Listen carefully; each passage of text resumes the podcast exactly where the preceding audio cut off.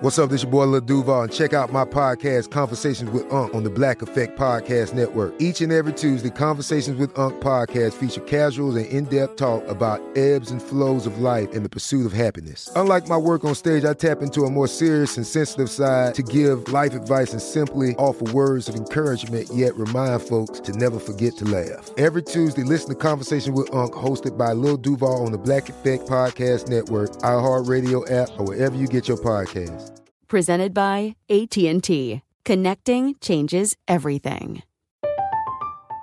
I'm Katya Adler, host of The Global Story. Over the last 25 years, I've covered conflicts in the Middle East, political and economic crises in Europe, drug cartels in Mexico. Now I'm covering the stories behind the news all over the world in conversation with those who break it. Join me Monday to Friday to find out what's happening, why, and what it all means. Follow the global story from the BBC wherever you listen to podcasts.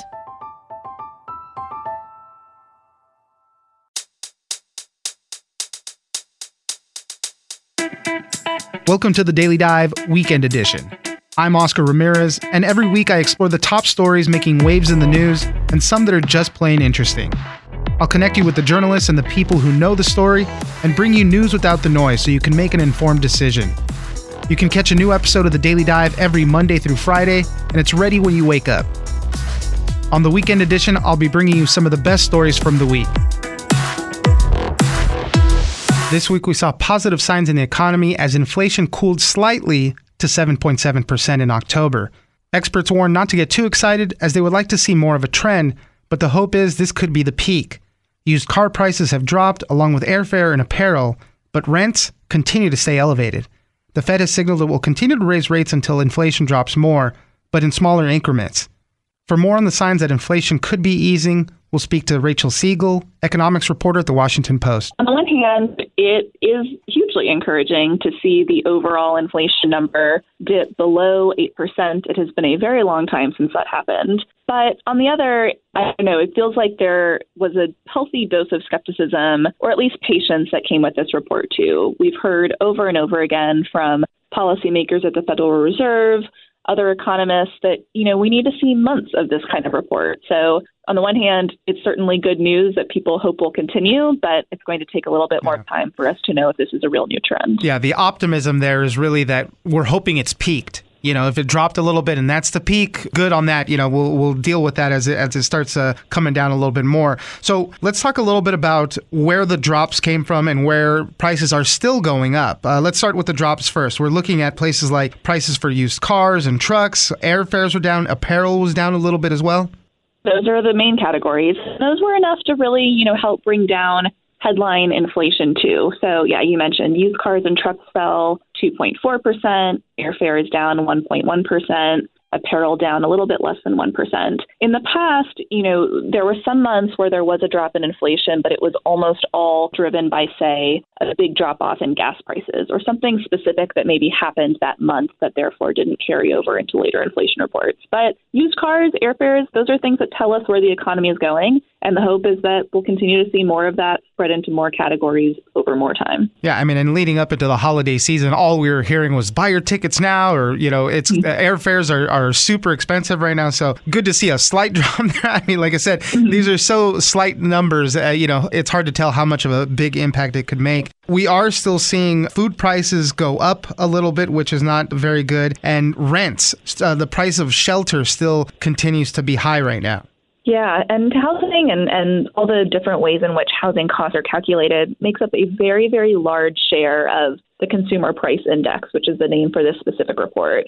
Overall, in the whole economy, we've seen the housing market cool off. Mortgage rates have gotten very high as the Federal Reserve raises its interest rates, but we haven't quite seen that kind of slowdown hit the rental market yet. And that is something that economic policymakers at the Federal Reserve and in the White House are very fixated on because not only is that a key driver for how overall inflation goes, but it's something that people feel day to day. They know what their rent costs, they know what it costs to be looking for a new apartment. And as far as the basics, that one has a ways to come down. Yeah, I mean, in the housing, uh, you know, for people trying to buy a home, we've seen that cool down significantly as the interest rates keep going up. I think it was over 7% for October as well. So, I mean, it, when a year ago it was at 3%, uh, just slightly mm-hmm. above 3%. So, I mean, the, the, the mortgage rates are killing people right now, taking a lot of people out of their housing hunt, really.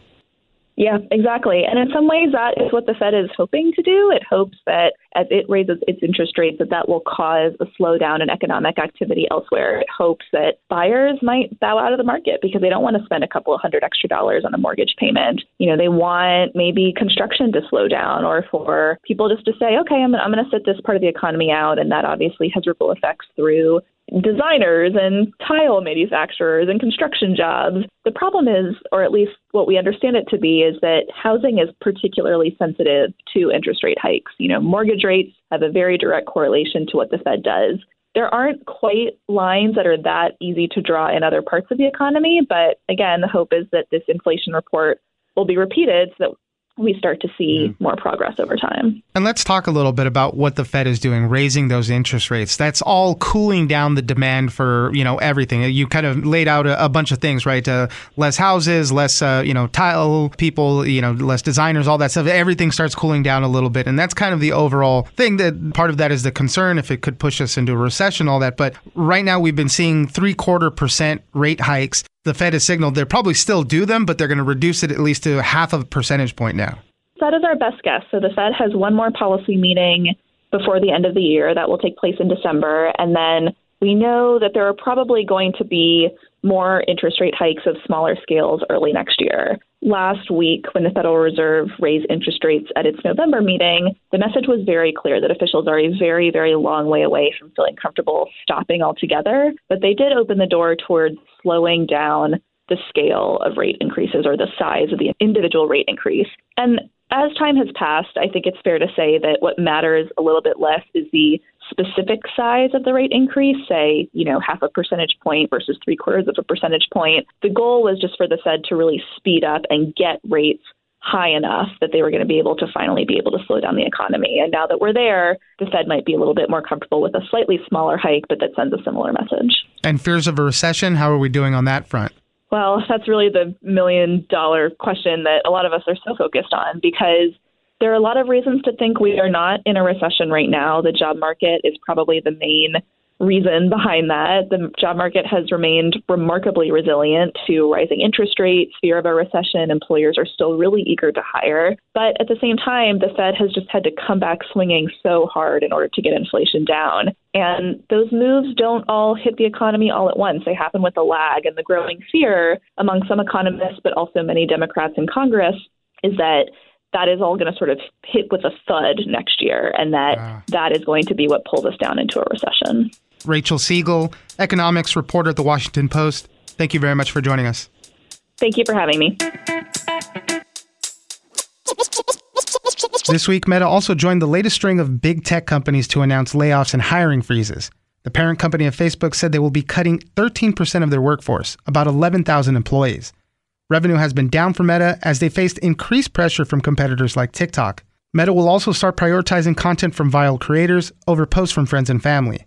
For more on what to know, we'll speak to Naomi Nix, tech reporter at the Washington Post. Basically, you know, what Mark Zuckerberg, the CEO of Meta, said today is, you know, the company is experiencing a laundry list of threats to its business model.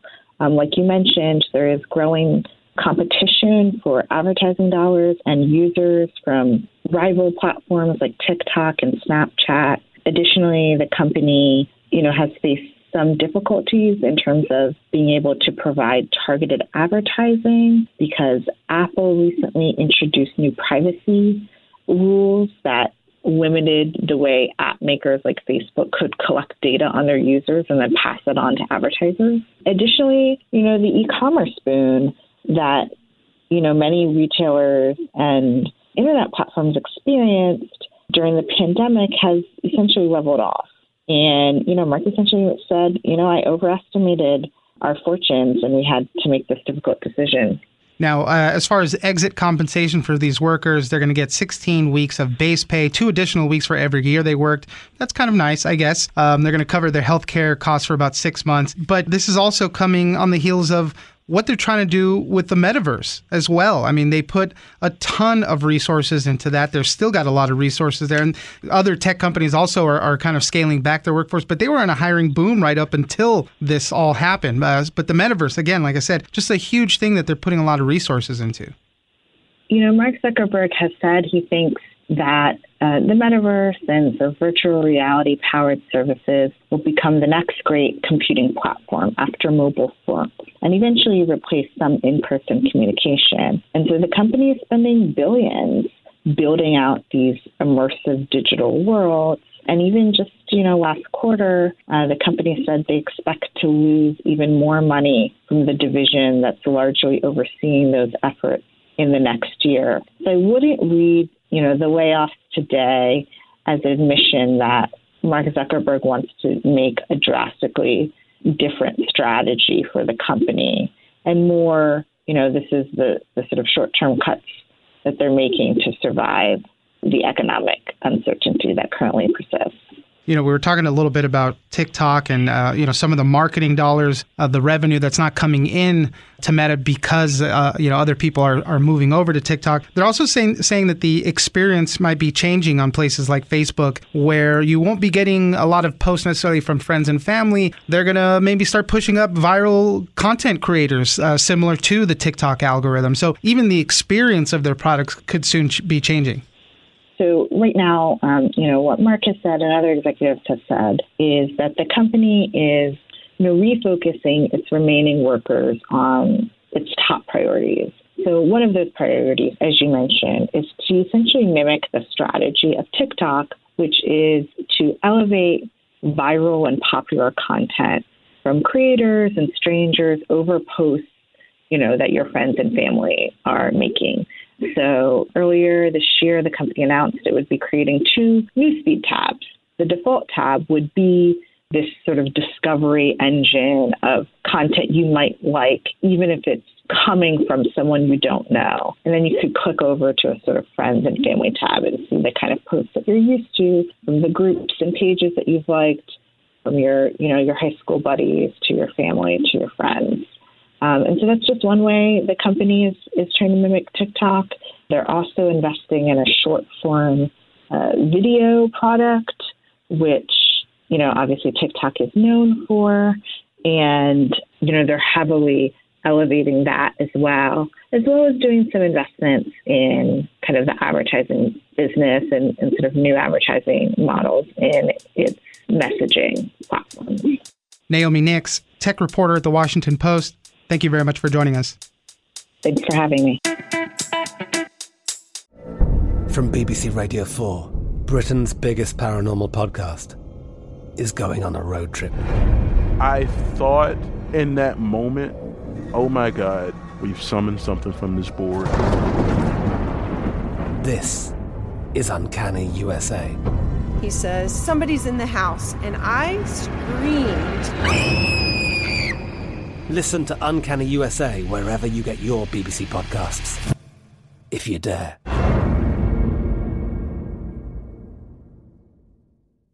The wait is almost over. Get ready for the 2024 NFL season as the full schedule is announced. Every rivalry, every rematch, every rookie debut, every game revealed. The 2024 NFL schedule release presented by Verizon, coming in May. Live on NFL Network, ESPN2, and streaming on NFL Plus. Terms and conditions apply to NFL Plus. Visit NFL.com slash schedule release to learn more. Finally, for this week, Americans went on a fast furniture buying spree during the pandemic, and very soon it could all be going in the trash. Fast furniture is mass produced and relatively inexpensive. Think of something you might find at IKEA or Wayfair.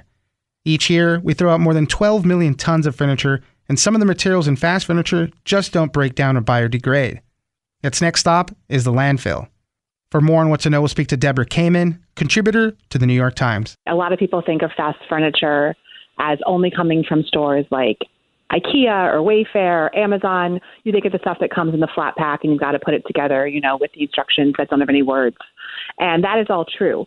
But according to some environmentalists, even the nicer stuff that some of us consider pretty expensive, like Crate and Barrel or CB2 or West Elm even, are considered fast furniture because of the environmental impact of the way it's manufactured. It's made in a factory, mass produced, so a lot of carbon emissions, a lot of waste. They also call that fast furniture.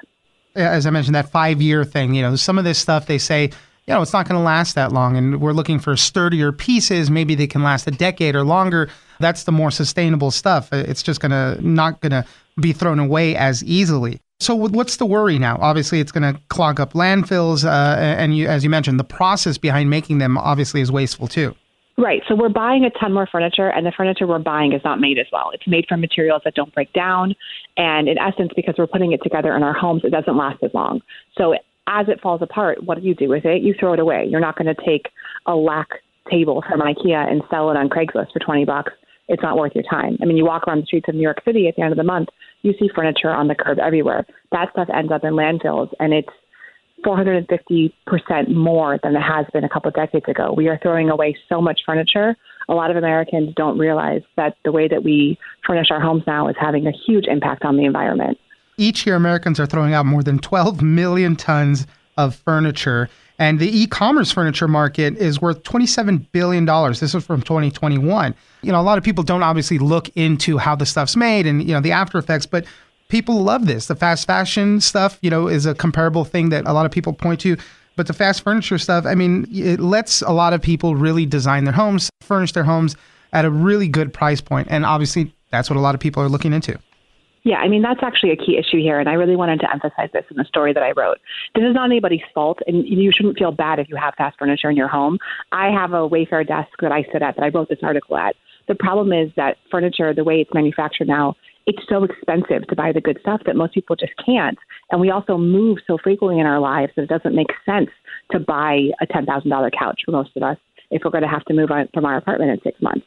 So we're all kind of trapped in this cycle where we have no choice except to buy stuff that is really not good for the environment even throughout the pandemic, a lot of people who were making some of those purchases know the pains uh, of trying to get furniture, right? Some of this stuff was, uh, you know, say, hey, uh, I want to buy a couch. Well, it's going to be seven, eight months maybe. And so right. the fast furniture category really filled that hole. You know, you maybe take you a couple weeks still or a few weeks to get something, but at least you can get something that you needed immediately. And, and even with people that, landlords and stuff, people with uh, short term rentals, all that stuff, really look to this category to fill their stuff.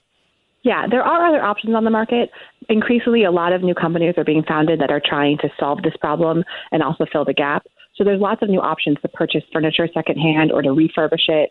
And I would really encourage people if they are concerned about fast furniture but don't want to drop 10k on a couch to look into those options in these new companies where you can buy things that maybe are gently used but are still in really good condition. And the best thing about them is they're in stock. They don't have to be manufactured when you buy them. Yeah, let's focus a little bit more on those. So, uh, two that you mentioned in the article one is Kaiyo, and they're a marketplace mm-hmm. for pre owned furniture. They said they kept more than 3.5 million pounds of furniture out of refills. And another one is Fernish. So, this is a rental subscription service. Yeah, it's actually it's more like a rent to buy. So you can rent furniture, but if at any point you think, "Wow, I really love this," instead of paying, you know, ten dollars or twelve dollars a month for the lamp or the chair, you can just pay out the rest at the end. But if you're locked in a six month lease and you don't know if you're going to renew, it's a good option to buy furniture that maybe is slightly higher quality without having to pay the full price because you're not going to be able to use it for an extended period of time. What have some of these companies said for their part, at least uh, what they're trying to change, how they're trying uh, maybe not to contribute to a lot of waste? Uh, I know you spoke to uh, Wayfair and IKEA and got some type of statements from them. Yeah, so Wayfair and IKEA both they are aware of the environmental impact of the work that they do, and they are making efforts to become more sustainable. And I want to say those efforts really are admirable. IKEA has a huge sustainability pledge. They're trying to make sure that they become carbon neutral by 2030. Wayfair also has a lot of sustainability initiatives on their website. They're trying to use better materials and cut carbon emissions. The bigger problem is the fact that we are all refurnishing our homes every time we move. So even if you are using more sustainable practices, there's still a lot of waste every time you throw out furniture because there's furniture is not a, a product that is very easy to resell, and that's why these other companies like Kaiyo and Fernish are stepping into that middle ground. So if you have a piece of furniture that you don't want to use anymore, there's an option for putting it into the circulation for someone else that doesn't involve just leaving it on the curb.